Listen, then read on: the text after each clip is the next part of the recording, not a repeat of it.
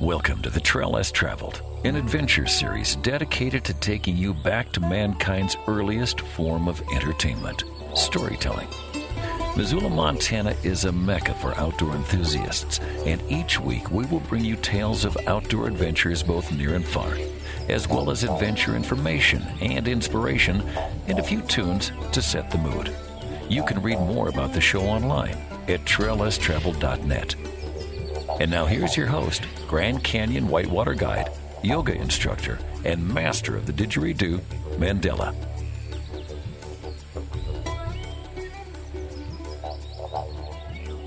We are floating along the Colorado River in the heart of the Grand Canyon. And across from me is a man who's going to be called Tommy today. Tommy grew up in the New York area, and he's going to tell us about the adventure of growing up in the New York area. Hi, as Mandela introduced me, my name is Tommy Johnston. I grew up in a town on the Hudson River, Jersey City, New Jersey, which is the second largest city in New Jersey, and it shares the border of the Hudson River with downtown Manhattan. Jersey City's significance is we have the distinction of looking at Lady Liberty's derriere every day. The Statue of Liberty faces Manhattan and her backside faces Jersey City. So I'm asked to describe the adventures of the urban jungle. A jungle created by people. Jersey City, like New York is very ethnically diverse. When I grew up as a child, there were what we called neighborhoods Irish, Italian, Polish, Hispanic, black. Everybody had their neighborhood. And everybody had their own enrichment in as far as culinary delights. So if you wanted good bread, you went to the Italian neighborhood. If you wanted good sauerkraut, you went to the Polish neighborhood. But there was always a price to be paid upon entering an area that was not yours. Territorial, if you might say. Someone questioned who you were and what you were doing there. This is back before the days of air conditioning. So people spent a lot of time on their porch in the summer, watching one another.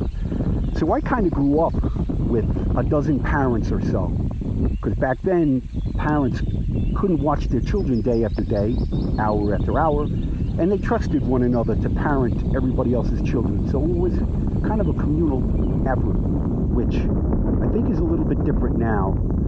People have evolved to where it's mind your own business. Don't get involved in my decision making. I don't know if that's better or worse.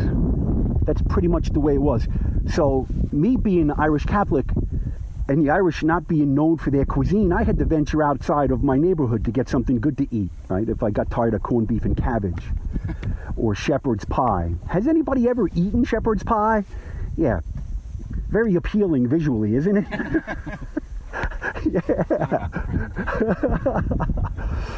it's funny because we went on that hike this morning, Buck Farm, and on the way down, I was thinking about the challenges that we've encountered here, physical challenges and, and pushing limits and things like that. And it's been my privilege to watch people traverse these trails with incredible athletic ability and made me realize that those days are gone for me. All right, old age. But here's how this segues into what I'm talking about now. Growing up in the city, densely populated like we were, regardless of your athletic ability, there was some type of organized event for children of every level. So, grown ups, societal elders, if you will, made sure that every child was occupied in some form or another through athletics. In the wintertime, indoor sports, basketball, hockey, or outside playing hockey on a frozen lake is a fantastic experience for anybody that's never done that. But that being said, it's contributed to everything that we do. I don't know if that's lost today in today's society or not in less densely populated areas, but it is what it is. So, growing up, I alluded earlier about uh, different ethnic backgrounds, right? So, Irish Catholic, you see that the territorialism that we had to deal with in the city and going from neighborhood to neighborhood also involved our schooling. You learned either to handle yourself physically or keep your mouth closed, one of the two. And then now you expand it. And as a teenager, I discovered that New York City is truly a city that never sleeps. 4 a.m. on any street corner in Greenwich Village, you would swear that it was 4 p.m., the amount of people on the sidewalk. Anything and everything is available. When the taverns close, after hour clubs open up. And how you find an after hour club is hail a cab. Take me to where the people are. They open and close routinely because they're prohibited by law, right? But people being people, what do they do? They find a way. So if you do, in fact, want to go to New York City and enjoy the artwork, just realize that they do not work on an eight hour clock, a 16 hour clock. They operate on a 24 hour clock. So get used to three or four hours of sleep if you're going to visit there. There's a lot to do. Culturally, each segment of the city has its own flavor. Little Italy. If you're going to go to Little Italy, make sure you get Galamad. Calamari, right? But they pronounce it Galamad, right? Although it's spelled calamari, right? Make sure you capitalize on that. And Mott Street in New York City has unbelievable Chinese food. Restaurants are subterranean there. You walk down to get into a lot of the restaurants. They're actually basements that they converted. Wo Hop's. Many a night I wandered over to Wo Hop's to get their spare ribs. That's the voice of Tommy Johnson. You're listening to The Trail Less Traveled. We're floating down the Colorado River in the Grand Canyon right now. Awesome. It's a pleasure to have Tommy sitting on the front of the boat, not paddling. I'm not sure how my crew feels about it, but I think it's some good storytelling. He got a Viking name. Uh, Lindsay, what's his Viking name? Hen Snaga, but you can call him Snaga for short. What does Snaga mean? Talks. Love it. I want, it's wonderful. And your son, what's your son's name? Halvor, And, and what's Halvor translate to? roughly uh, the rock guardian. I love it. Makes sense where we are right now. We're surrounded by rock. This is the Grand Canyon. It's time for a song, Tommy. So if you could choose a song that reminds you of your childhood adventures, Keep your eyes on the road and your hands upon the wheel. and that's all I got for now. Roadhouse Blues by the Doors, because life is a wild ride. Taking your hands off the wheel will probably lead to a crash. The first time I heard that song, I was at a state park beach in New Jersey, Sandy Hook State Park. Sandy Hook is a peninsula out into the Atlantic Ocean, and it's particularly beautiful, so they made it a public beach. G'day, mate. This is Joe, coming to you from the Sunshine Coast in eastern Australia. The Trail Less Travelled podcast is sponsored by Desert Green Hemp, family farmed, organically grown, tested, and manufactured in Sisters, Oregon. Desert Green is a collective of farms on the eastern foothills of the Oregon Cascade Range that grow and produce the highest quality full spectrum CBD products currently on the market. Visit desertgreenhemp.com and remember to use the promo code MANDELA, M A N D E L A. This promo code will get you discounts and special offers. That promo code, Mandela, directly helps you and the future of adventure radio. We're floating down the Grand Canyon. We are in that beautiful section of flat water after Buck Farm. It's nice and flat. A little bit of a breeze. Hopefully, that's not affecting your audio too much. This is a nice bird watching section. Speaking with Tommy and Michael, they uh, both grew up in the New York area. Tommy was telling us earlier about his experience growing up, and uh, Michael, I'd love if you could tell us a little bit about your experience growing up in the New York area and about how you might navigate that city. The first question was about adventure, adventure in the city. Why it here for adventure? You got to go after adventure. So the way I went after adventure in New York City was, let's say I was about four years old, tenement, fire escapes. It was go down the fire escape to get out. We had these French doors, the old French doors. close them. They close them. You're supposed to be in there for a nap. Bing, bing, down on the roof, out the street, this, that, that thing. Remember the Prince Spaghetti Day? Hey, Prince Spaghetti Day. Well, it was Michael. Get up here. so we did stuff like that. We went down, we climbed fences. Did you guys ever hear about elevator jumping? No. Yeah, what you did for adventure there was you get an elevator and you go up top, and you wait till the floor the elevator meets another on the other side, and you jump to that elevator, and that takes you down or up. And when that comes even, you jump back to the other one. Now that's adventure. The other one you would ride on top of the subways, which I wouldn't advise because you got the catenaries up there, and they'll fry you. But you touch them, that's it. That's called subway surfing. Now remember, I was young, so you know, doing knucklehead things. The other one was to ride between it. That's still done today, ride that. Or one was to grab a skateboard and hang on back of the city bus. And you go surfing down the street. Or a sled. Or a sled. Yeah. And you go down the street. So Tommy did the same thing there. Yeah. And then the cop cars would try to catch you in the snow and they couldn't catch you and you bail out. Oh, did you guys know that there is a lighthouse under the George Washington Bridge? A tiny little lighthouse. There's storybooks written about it the way I found out about it, my parents moved my butt out to Jersey, but really wasn't that far. I was like three miles into the Jersey. So I wanted to get back to the Bronx. So the way to get back to the Bronx was to walk across the bridge and over. But, you know, as a young kid, you're walking across the bridge. The Port Authority cops are there, you know, where are you going, kid? So what we used to do was to crawl on the I-beams under the bridge, all the way across on the I-beams. Get to the other side, and that's when I look down. I say, "Oh man, that little storybook is true. There's the little red lighthouse." Right now, you do that today, there'd be a whole SWAT team there waiting for you. back then, the cops would say, "Come on down, kid." And you go, and you head back to Jersey. that was one. The other things we did, we like to climb radio towers. Kids do that today, right?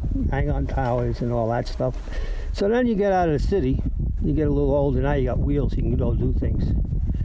My first real place that I did was uh, Delaware River.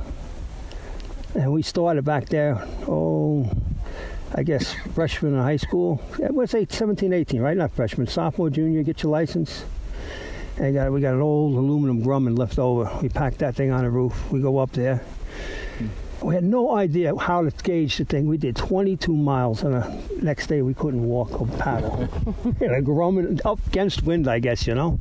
We did stuff like that, camping. We did stuff like that, and it eventually grew into what more adventure we could get. We did all the stuff in the city. We did the river. Next was the skiing. That was a good story. They started a ski club in, in high school. Nobody knew how to ski. So, had one kid who was on a ski patrol. He took us all up and he was going to show us all how to ski. Well, being a knucklehead that I am, I'm not going to listen to anyone. No one's going to tell me what to do. I get on skis. Let's go to the top. All the way to the top. Get on the skis, come all the way down, make it all the way to the bottom. There's the chairlift. I am right for the chairlift. I hit that chairlift, and everyone in that line went down. Bing, bing, bing, bing, like dominoes. I'm laying at the bottom of the pile. They picked the last lady up off of me, and she says, You don't know how to ski, do you? I said, Whatever gave you that idea? we finished up that day. The ski patrol kicked me off the mountain for a couple hours, sent me over to the bunny slope and said, "You got to behave here, kid, otherwise you're going home." what else did he do? Uh, oh, climbing. Here's a, this is a true story. Believe me, this is a true story. I had a buddy named Jr. But he was my age. I got left back because I got a hernia. So this kid stayed ahead, and I had operation. He went ahead, but he stayed close. Once you get left back in the city, you're going to get mocked. So you had to do battle. But J.O. was kind of cool. He stayed with me. We got tired of the subways. We got tired of the radio towers. There's a thing along the Hudson River that the bridge comes out of. It's called the uh, Palisades Cliffs. I guess they're probably about 300, 400 foot high. So we're climbing, and at the same time that this is going on, we got the swim uh, swim meet. I'm going for a scholarship and for college in high school. We decided to climb these cliffs. I'm up on the cliff and the knee pops out. There I go, down, down, down, free falling. Now this is a true story. I did survive because I'm here to tell the story. I'm going to explain how. If you look to your right or your left here, do you remember when a guy comes off a ski jump? He hits the incline. If that had been a right angle, I wouldn't be here. It was like that. When I hit, I rolled and rolled and rolled and rolled and just cut up and cut up. I got scars here, my lip, my nose, my head, my legs. I look up and he goes, Mikey, come on, you're all right. And I says, I get up and I look, I can't feel. All right, so what do I do? I climb back up the cliff. I read him at the top. I said, I come up there and my buddy's there. And I go, you got to go to the hospital, man. I don't got to go to the hospital. I, you got to go to the hospital. I got a state meet this week. I can't go to the hospital. Mikey, you got to go. I said, take me to a gas station. I have white jeans on now, right? White jeans, white t-shirt, everything's red. We pull into a gas station. I walk into the gas station. I look. My lip is split from here to here. My head is split from here to here. I come out. I says, I got to go to a hospital. so we're getting in the car. We pull out. I guess the gas station attendant see me walk in. He calls the cops. I'm getting in the car, and here comes the ambulance and the fire trucks and everything else. I said, "Get out of here! Let's go! Get out! Let's go! Go! Go! Go! Go to the hospital right now, kids. What do you know about insurance?" They drop me off. They don't come in with me. They just drop me off like you know a newborn. Yeah, get in there. So I go in. They're taking me care of me. They're stitching me up. Where, where, do you live? Uh, in Maywood, where I forget. I can't remember. What's your parents? You gonna call your parents? Oh, don't call my parents. Don't call my parents. So my father shows up. Someone's got to pay the insurance bill. I had no idea what insurance was back then. And I'd explain my father, think of a drill instructor. He walks in the room, he looks at me, he says, Where did you get in the fight? I said, I didn't get in a fight. I fell off the Palisades. Nobody lives falling off the Palisades. So he says, You're lying to me. I'll see you. He doesn't take me home. He says, I'll see you home. So I got to walk like four miles home from the hospital. I get in the house and he says, Okay, well, how did you get hurt? I said, I fell off the Palisades. He says, No, you didn't. Because I was in there talking to the kid next to you, and he was in a barroom fight, and his wrist got cut, and his hand got cut off in a barroom fight. Said, Dad, it wasn't in a barroom fight. I think to the day he died, he thought I was in a barroom fight. That is the voice of Michael Buzz. You're listening to The Trail Less Traveled. We are currently floating down the Grand Canyon. There's a bit of a morning breeze right now, so I do apologize for some of the uh, windy audio if you are experiencing that wherever you are in the world. Now, Tommy, you were going to tell us how Michael got the name Buzz, Michael Buzz. How, can you tell us that story? You are about to be presented with the legend of Buzz, shortened from Buzzcut. So, Mike, who you just heard, and I used to work together. I'm going to have to paint the picture of Smiling Mick's appearance. Flat top military haircut. So, those of you who remember the cartoon characters of Beavis and Butthead might remember the phys ed coach, Buzzcut. So, Mike used to be a, group of young men's boss in work, and he would bark out commands, much like the lovable character Buzzcut. And he had a famous saying. He would tense his body up, square up, and yell at his students, Kick me in the Jimmy! so, every time people would see Mike, we would yell at him, Kick me in the Jimmy! And we called him Buzzcut, affectionately now known as Buzz. So that's the legend of Buzz. Um, this is Sam uh, on this lovely river day, and I'm going to ask the question of how do you two know each other, and what did you do as a profession together? Okay, Sam has asked me how Mike and I got to know one another. There's an unofficial title, which I refer to myself when asked usually. People say, you know, what have you done? And unofficially, I was an attitude adjuster and a social worker. If people had a bad attitude, I would provide them temporary housing at the county's expense, usually for a weekend or so until a man with a black robe said, You can go home now. Okay? The official version of what I did would be classified as a uh, policeman or a police officer. Okay, the city that we worked in in Jersey City was 11 square miles and had about 350,000 people residents officially according to the census it's probably inflated because of non-participants in the census. But bear in mind that there are high rises on the waterfront facing New York City. The daytime population probably swells up to 1.5 million people showing up to work every day. So, that in and of itself would be unheard of to a person from Montana. Traveling three miles in three hours would be unheard of. Bumper to bumper traffic everybody kind of giving you the peace sign minus the index finger. right. In New York City, that's affectionately known as flipping the bird. Okay. What bird has one claw? I don't know, but. Um, Awesome. You're on the trail less traveled. We're speaking with Mike and Tommy, and I'm about to run President Harding Rapid. And after President Harding, I'd like to know more about the adventure of being a police officer in the New York area. But now it's time for a song. And Tommy, can you share a song with us that reminds you of some of your time in the New York area when you were working as a police officer? I don't know any of the words of it, but it came out when I was in high school, and it speaks to the complexities of policing society. And that song would be Brain Salad Surgery from a group called Emerson, Lake and Palmer. It alludes to the show that never ends. Human life is truly the show that never ends, and it is a three ring circus.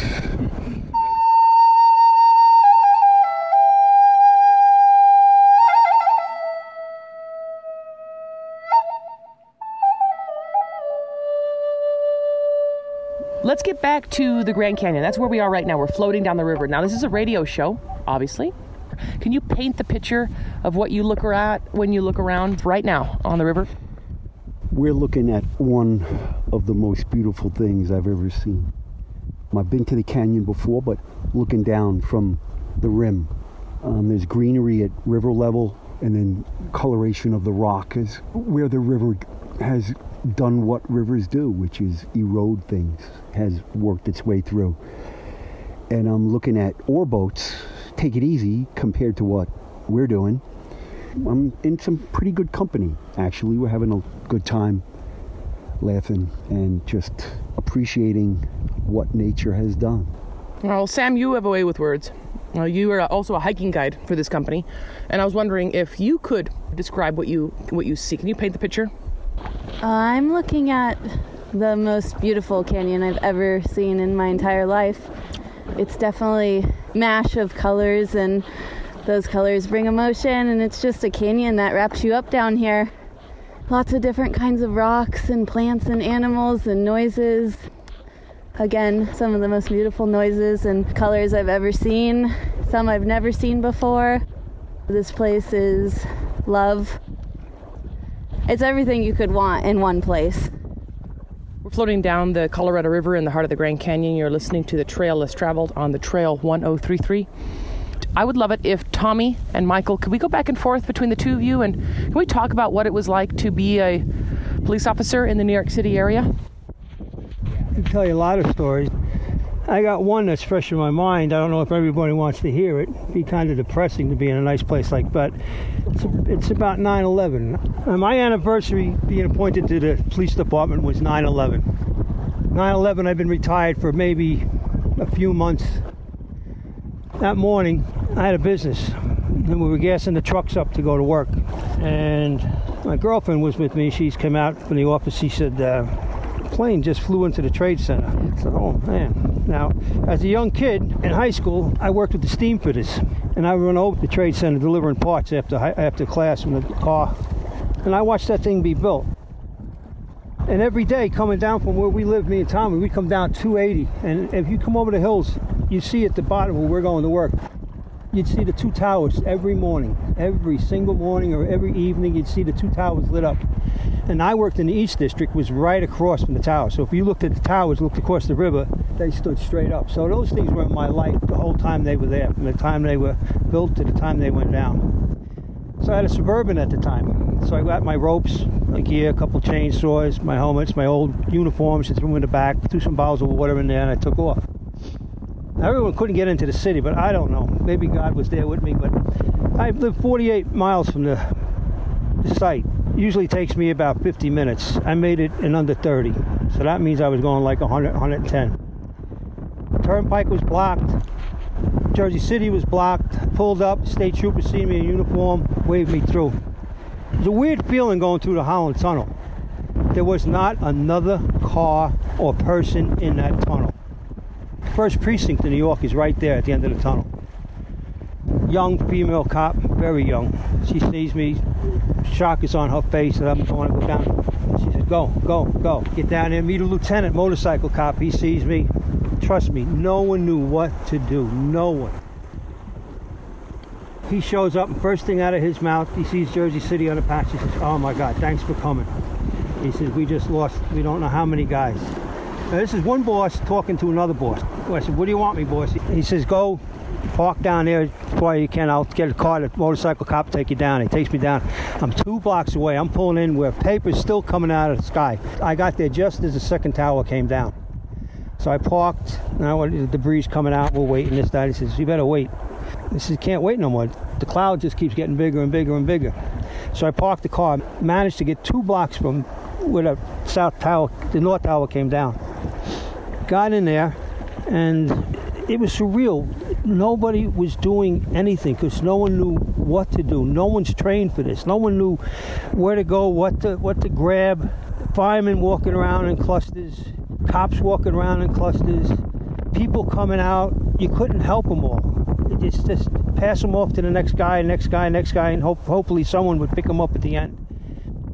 In the midst of this, I run into a guy. He's South American, and he's got a baseball cap on, khaki short shirt, blue jeans. He's standing there, and he's looking around. I says, "Can I help you?" He says, "I don't know. I just missed it." I said, "What do you mean you just missed it?" I work in the trade center, and I was just coming in, and I seen the thing come down. I ducked around the corner. He's covered in white. I says, "You want to go back?" He says, "No. I got friends in there." I says, "All right. I tell you what." You worked in there, you know the layout, right? He says, Yeah. He says, Well, then you stick with me. He says, Ah, these other cops tell firemen tell me to get lost. I says, Uh uh, uh pal, you're staying with me. You know the ground, you're staying with me. Dan Benchmolo was his name. He just had a baby, two years old. He could have walked away. So we start walking around. I came in from the north, so there's a few blocks of what they call the atrium. The atrium was a huge glass fishbowl. Part of the building hit that, and it was a stage on one end. And it came down and it came through, and the glass was all over, and it's palm trees. Now, when you walked in, some of these palm trees were still standing in the midst of all this debris. And he's walking around, we're walking. I says, Dan, I have no clue of what we're doing here. He says, Why don't you tell me where you think, looking at this mess, we may find somebody? He says, uh, Well, I know the basements. I said, You know under this? You can get me under this pile. He says, Yeah. I said, Well, we got to go around the other side. And there's a firehouse over there that lost a lot of guys. And now to walk around this pile, it wasn't like you walked around a block. It would take you four or five hours to walk around this. So as we're walking around, we're pulling up stuff. We're helping whoever's trying to. Maybe someone's trapped here. So there's a body here. This that thing. Dan comes up with a rope bag from a fire truck because they had been crushing this stuff had just blown out. So he picks up a rope bag. I said, "Yeah, keep that. We could use that. Throw that on your back." So a couple people said, "We think there's somebody on top of the mound." Now the mound was still burning. So we go up to the top of the mound and there's there's civilians up there. There's Dan, I'm in uniform. Dan, he's a civilian, but he knows his way. And there's two girls up there, and there's another guy. And they said, We see someone down in the hole here. People just wandering. So I says, All right. We start picking the things up, and we picked up a few pieces of debris. Now, they're sitting right on top of the mound. So this tells me that they were on the roof when this came down. And so, since they were so close to the top of this mound, we peeled it apart, and what you could see was I could still picture the nylon shirt. And as we dug, he was laying over two women like this, and he had protected these women. So I went to the chief. I said, Chief, we got bodies up here. He didn't know me, he just didn't know his number. So I said, Boss, we, I'm not sending anybody up there. We lost too many guys today. He says, Here's a paint can. Go up there, mark what you see, and then come back and tell me where they are, and I'll send some up tomorrow. I said, Okay, you're the boss. So we do that, and we go back down. We're climbing the mound. As you're climbing the mound, now it's getting dark. You'd be walking on the mound, and all of a sudden, next to you, the fire would break out like a campfire. Poof, poof, poof. Nobody's freaked. Nobody said nothing. It was like this kind of, you know, panic. They just, oh, okay, you moved on. Maybe someone came up with a extinguisher. By the time they got up there, it was empty anyway. So he just kept working. He worked around the fires. Now, a fire company from Long Island came and they climbing on top of the mountain. All of a sudden, there's a beep. You ever hear a smoke alarm go off? That kind of beep. So someone goes, "Oh, that's the end of a Scott pack on a fireman," and they're in the bottom down there. So remember, I told you about Dan knew his way around. So I said, Danny, you know what it is? He said, Yeah. Now there's a tower over St. Matthew's, the church over there. That's still burning. That's an inferno. He says, Well, we go to that building. I can get you in on that building. We can come in into what there was a whole mall under this thing. The clothes and jewelry stores and jean stores and coffee shops. That did not totally collapse. That collapsed in spots, but not the whole thing. So Dan says, Yeah, follow me. So we go down and we find out that, thank God, they're not Scott packs running out. They're smoke alarms, but there's hundreds of them. Now we're underneath. I guess uh, this is probably about 9:30, 10 o'clock. We start banging these smoke alarms off, just chiseling them off so that we could silence them. And then there was a part of the building that come in as we going down to the path. And we showed a light up in the thing, and there was a hand, a female hand, with a wedding ring on, sticking out from the ceiling. It seemed like a half an hour, but it might have been only 10 minutes. But I think he thought of his honey. I thought of my honey.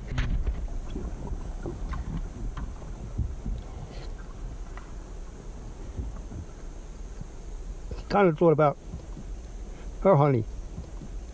But you got to do what you got to do. So Danny was good. He's it's really good, man. He said, okay, fine. He sucked it up, went down. We're going deeper and we're going deeper. Now as we're going deeper, the doorways in the basement, they're metal doorways. They're bowed out from the weight, so you can't open the doors. They're bowed.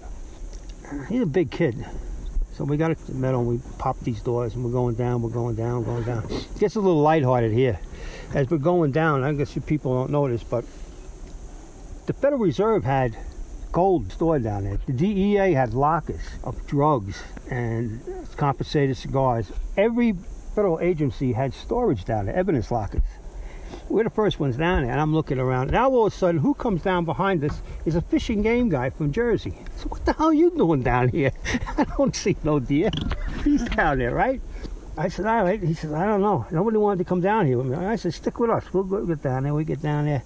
And I look around and it's nothing but cocaine and this, that, and the other thing. And I go, hey, guy, I do got to get out of here. This don't look good. Anybody catches us down here. And you know what? The last body we seen was two stories up. So I says, okay. So we go back up. Now, it's the end of the first day. Dad says, I got to go. I have to leave. I says, okay. I told him where my truck was parked. He says, you got it over there? I says, yeah, you can't miss it, man. It's the only thing that's over there.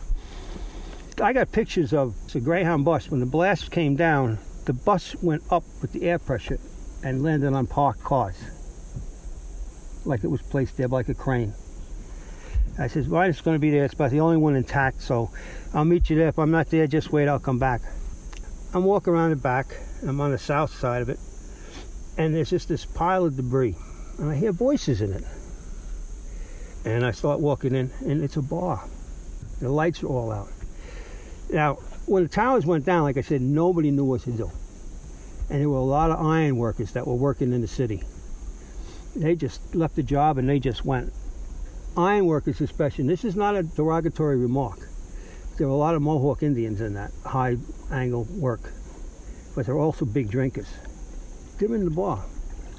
They had done their shift. They got there at nine in the morning, ten in the morning, whatever worked. It's like two o'clock in the morning. So you know, I go on, have a cocktail, this, that, and everything, taking pictures. We're talking, we're relaxing, this, that, and everything. We're telling what they did, where we're going, what they're going to do tomorrow. So this went on for a while. Then the nurses started showing up. This became an aid station with alcohol. And the nurses were coming, patching our feet up and wiping our eyes and this, that, and that. They're really good girls. They were on the mound too. They'd leave and go up and take care of people on the mound. It wasn't just cops and firemen. There were civilians there. There were iron workers. I don't know, you guys ever try to pick up an acetylene tank on your shoulder? Hmm. They humped these things on their shoulder like this, and they walked up, they scaled up these things like that, like goats, right up there, threw the thing down and started cutting. Amazing, amazing. I think all of us would have been at loss if they didn't show up because they got so much work done. And if they wanted to go have a couple of brews, let them go have a couple of brews. Everyone needed some downtime.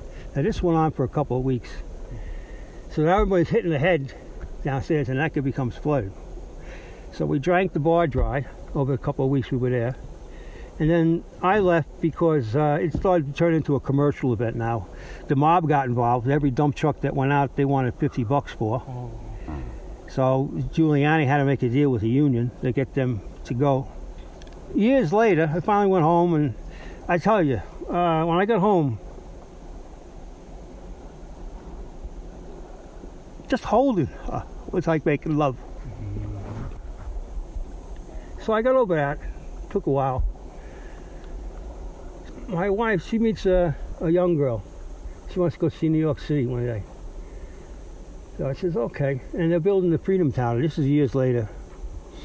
So we're over there and we walk around the city and we're going to end the day up going to the Freedom Tower. It hadn't been completed yet. So we walked around and I says, you know what? I'm going to tell you that story about that bar I was in that night. She says, yeah. And Danielle was the young girl's name. I guess she was 21, 22. I says, hey, Danny, you want to go see the bar? I said, oh, yeah, yeah. So we go into the bar, and I said, yeah, this was all covered, was buried in debris. It was only like an Eskimo hole to get into it, and we spent days, weeks down here just, you know, hanging out after it before I went back to the truck to go to sleep. So I'm sitting in there, and a barmaid comes up. I says, uh, listen, the owner around? She says, yeah, why? He says, I owe him some money. She goes, what oh, she says, no, you don't. You know how many guys have come in here and offered to pay back what they drank? I said, you're kidding. He says, no, hundreds have come back and left money on the fucking bar. That was great. That night we go home. Now, we were there in the afternoon, late afternoon. That's night here in America. In Afghanistan and Pakistan, that's daytime. When I was in that bar that night, they were killing bin Laden. I'm not making this up.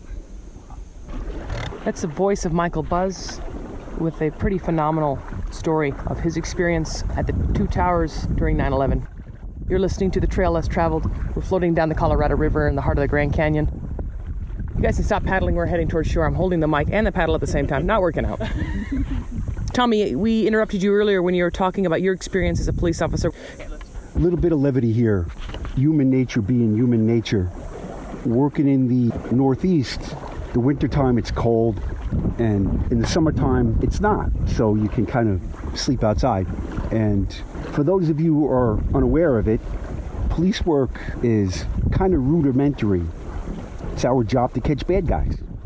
Cops and robbers. Every little boy has played cops and robbers as a little boy.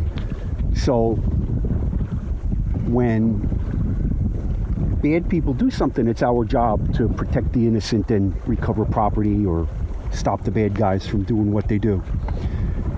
Something that I found pretty remarkable in my experience is that in the summertime, uh, you catch a bad guy doing something wrong, and uh, he's a little bit reluctant to take advantage of housing provided by the county.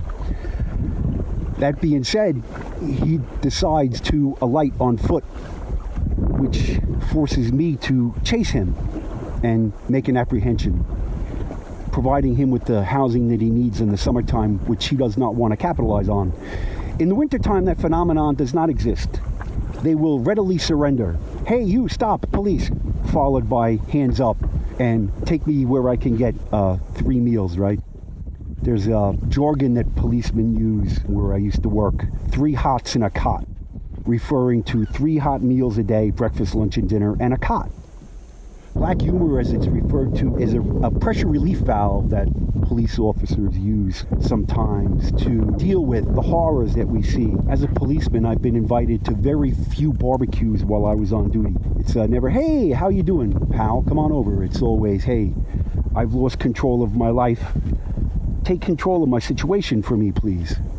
So that's pretty much what it's all about. It could be that simple or it could be much more complicated depending on the dynamic of the interaction at the time. That's the voice of Tommy. He is a retired police officer, and we heard from Michael earlier. Thank you so much to both of you for taking the time and sharing your energy and your stories on the trail less traveled. Thank you very much for us to share what little bit we know about this game called life. Can you guys share three bits of advice with the listener, please? My advice would be think about what you do before you do it. Think about the consequences and make good decisions. All right, the wind is picking up. I'm struggling a little bit here. It's the end of the show, and I'm wondering, Tommy, what song you would like to end your show with? Given the turn of this trip and these interviews. Peaceful, easy feeling by the Eagles.